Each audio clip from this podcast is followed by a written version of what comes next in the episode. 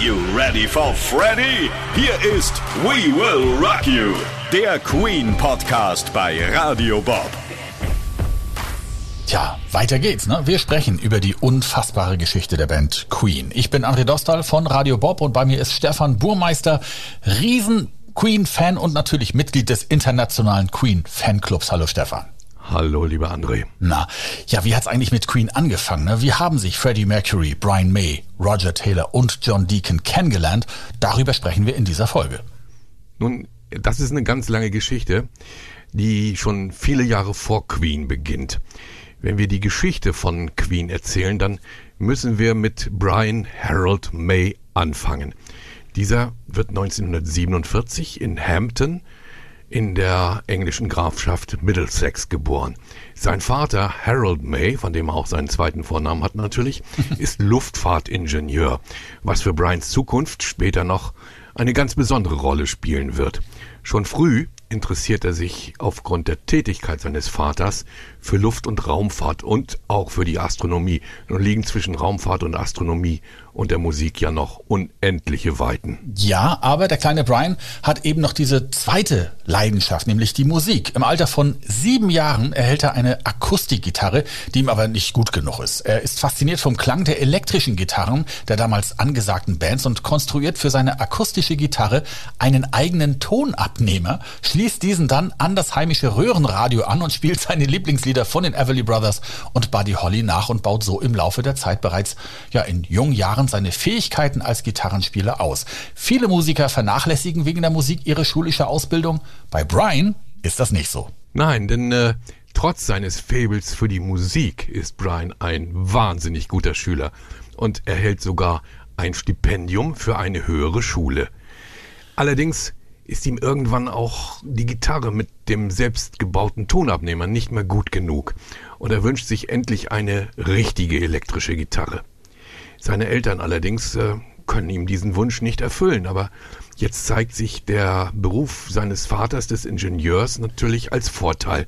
May Senior und May Junior konstruieren schon 1963 eine eigene elektrische Gitarre, die später von ihm einmal Red Special genannt wird.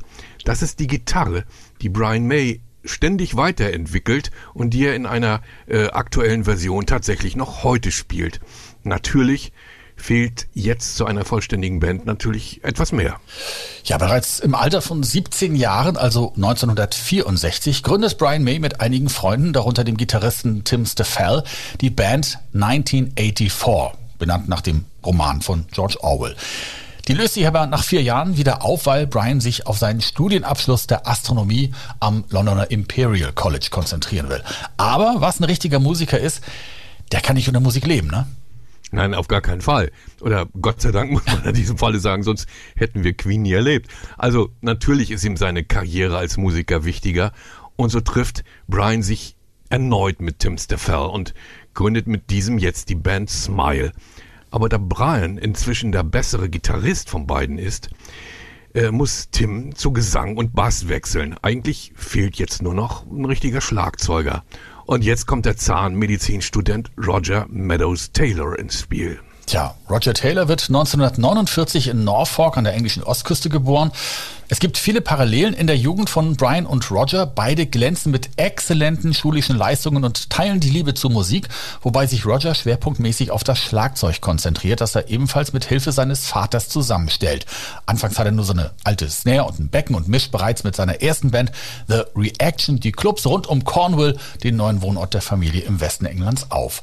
Rogers musikalische Vorbilder sind Keith Moon von The Who und Mitch Mitchell von The Jimi Hendrix Experience. 1967 beendet Roger seine Schulausbildung mit beeindruckenden Noten, insbesondere in den naturwissenschaftlichen Fächern und so beginnt er bereits einige Monate später das Studium der Zahnmedizin in London. Leider bricht er dieses Studium nach kurzer Zeit wieder ab. Ist schade eigentlich. Ich hätte mich gerne mal von ihm zahnmäßig behandeln lassen. Aber er sattelt dann um zu einem Biologiestudium am Polytechnikum im Norden Londons. Etwa zur gleichen Zeit sucht Brian May mit einem Aushang am schwarzen Brett des Imperial College einen Schlagzeuger für seine neue Band Smile. Und auf diese Anzeige wird Roger Gott sei Dank von einem Freund aufmerksam gemacht und schreibt nach kurzer Zeit einen Brief an Brian und dieser lädt ihn sofort zum Vorspielen im College ein. Nach intensiven Proben sind die beiden Studenten davon überzeugt, ihren musikalischen Weg jetzt gemeinsam zu gehen. Und so entsteht aus dem Duo das Trio-Smile, bestehend aus dem Sänger und Bassisten Tim Staffel von früher noch, dem Gitarristen Brian May und dem Schlagzeuger Roger Taylor. Ihren ersten Auftritt haben Smile am 26. Oktober 1968 als Vorgruppe von, alle mal herhören, ja. von Pink Floyd. Das muss man sich mal vorstellen. Von Pink Floyd, ja. Okay. Zwei Jahre lang begeistert man insbesondere die Studenten der Unis, darunter auch den jungen Farrokh Bulsara, der als Freund von Tim Staffel die Band unterstützt und auch bei allen Gigs dabei ist.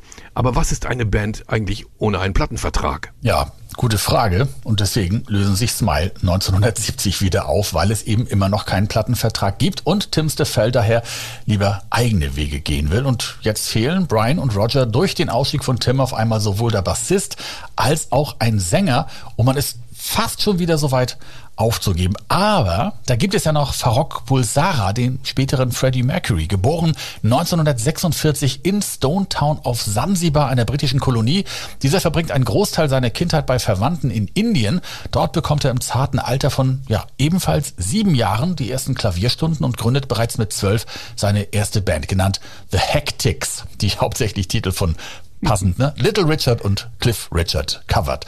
Wegen der Revolution auf Sansibar fliehen die Bulsaras dann 1964 nach Großbritannien. Auf Wunsch seiner Eltern soll Farok eigentlich Steuerberater werden, aber naja, der will unbedingt Künstler werden. Was für ein Glück. Ja, Gott sei Dank. Ich meine, später hätte er natürlich auch Steuerberater für die Band sein können, aber äh, das äh, war zu diesem Zeitpunkt natürlich noch nicht notwendig. Ja, Farok Bulsara besuchte von 1966 bis 1969 zwei Colleges in London und schließt ein Kunststudium und eines in Grafikdesign mit großem Erfolg ab. Und aufgrund seiner schon länger andauernden Unterstützung von Smile bietet er sich nach dem Ausstieg seines Freundes Tim Staffel dann den beiden verbliebenen Musikern Brian und Roger als neuer Sänger an. Jetzt gibt es dann nur noch ein einziges weiteres Problem. Die Band hat immer noch keinen Bassisten. Aber diesen finden die drei 1971 in John Deacon. Das ist sozusagen die eigentliche Geburtsstunde von Queen. Aus Farrokh Bulsara wird Freddie Mercury und auch der neue Name Queen ist eine Idee von Freddie. John Richard Deacon wird 1951 im englischen Leicester geboren und ist damit der jüngste aller vier Queen-Mitglieder. Und wie sich die Kindheiten der vier gleichen, ne? auch John erhält im Alter von sieben Jahren seine erste Gitarre. Die ist allerdings noch ein Spielzeug aus Plastik.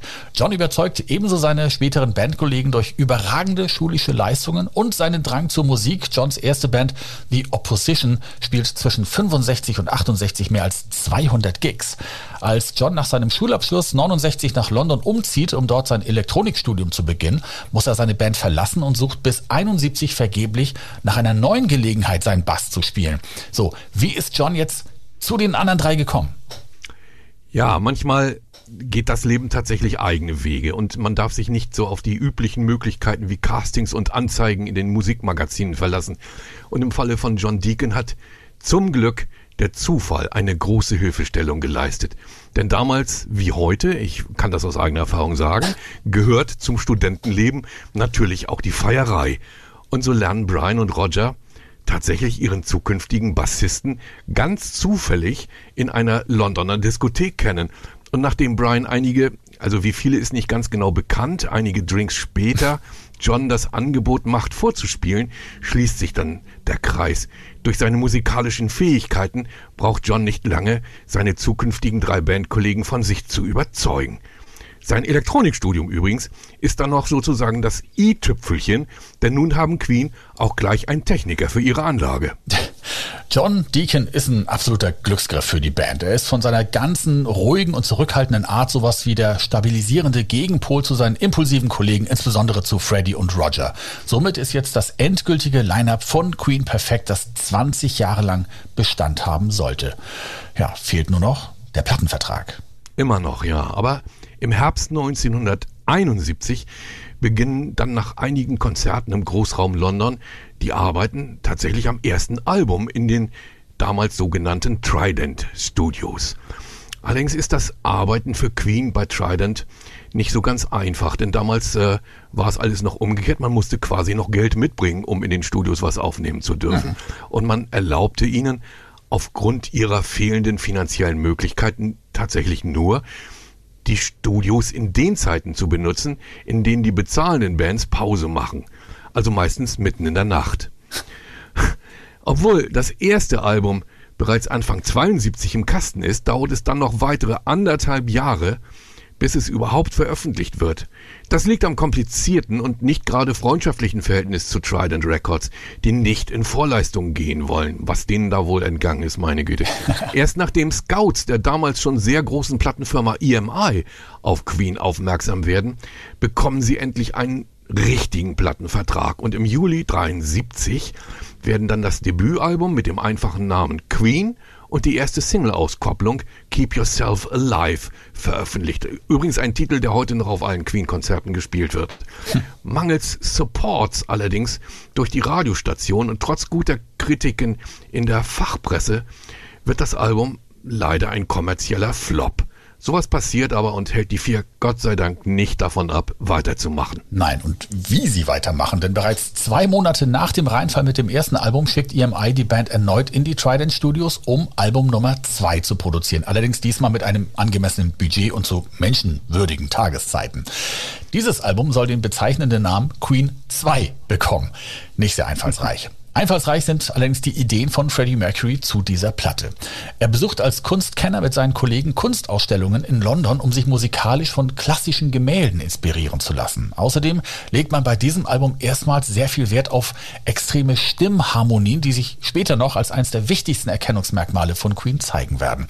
Bevor Queen 2 im März 74 veröffentlicht wird, organisiert das Management eine Tour mit mehr als 20 Auftritten als Vorgruppe von Mod the Hoople, einer damals sehr angesagten Band aus der Glam Rock-Ära. Nur einer hat damit ein Problem. Und das ist Freddie Mercury. Mhm.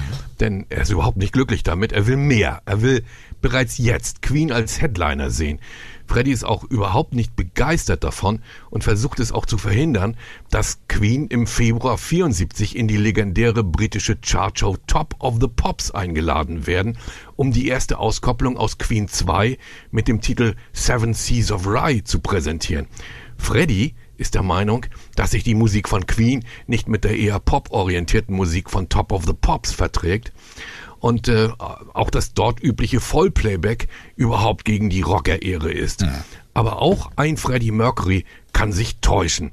Der Auftritt erzielt nämlich den von der Plattenfirma gewünschten Effekt und vergrößert bei einer regelmäßigen Zuschauerquote von mehr als 10 Millionen pro Sendung die Fanbase von Queen sehr deutlich. Lohn der ganzen Arbeit. Das Album Queen 2 erreicht mit Platz 5 auf Anhieb eine Spitzenposition in den britischen Albumcharts.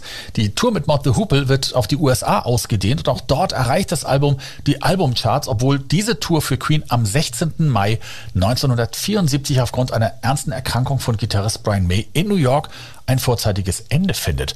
Brian hatte sich durch eine verunreinigte Impfspritze eine schwere Hepatitis-Infektion zugezogen. Selbst in späteren Jahren kämpft er noch öfter mit den Folgen dieser Hepatitis. Ja, Stefan, damit sind wir am Ende dieser Folge angelangt. Womit machen wir in der nächsten Folge weiter? André, in der nächsten Folge geht es um das dritte Album, das da heißt Sheer Heart Attack, den ersten großen Single-Chart-Erfolg, dann die erste Tour als Headliner um Brian Mays selbstgebaute Gitarre müssen wir uns kümmern, um die sogenannte Red Special, die ich mir gerne selbst nochmal an die Wand hängen möchte. Natürlich hm. als Nachbau. Brian wird mir kaum ein Original spendieren. Uh, und einiges andere mehr. Wir wollen einfach noch nicht zu viel verraten. Das war We Will Rock You, der Queen Podcast bei Radio Bob. Mehr davon jederzeit auf radiobob.de und in der MyBob App für euer Smartphone. Hier gibt's übrigens auch Musik von Freddie, Brian und Co. nonstop in Bobs Queen Stream. Radio Bob, Deutschlands Rockradio.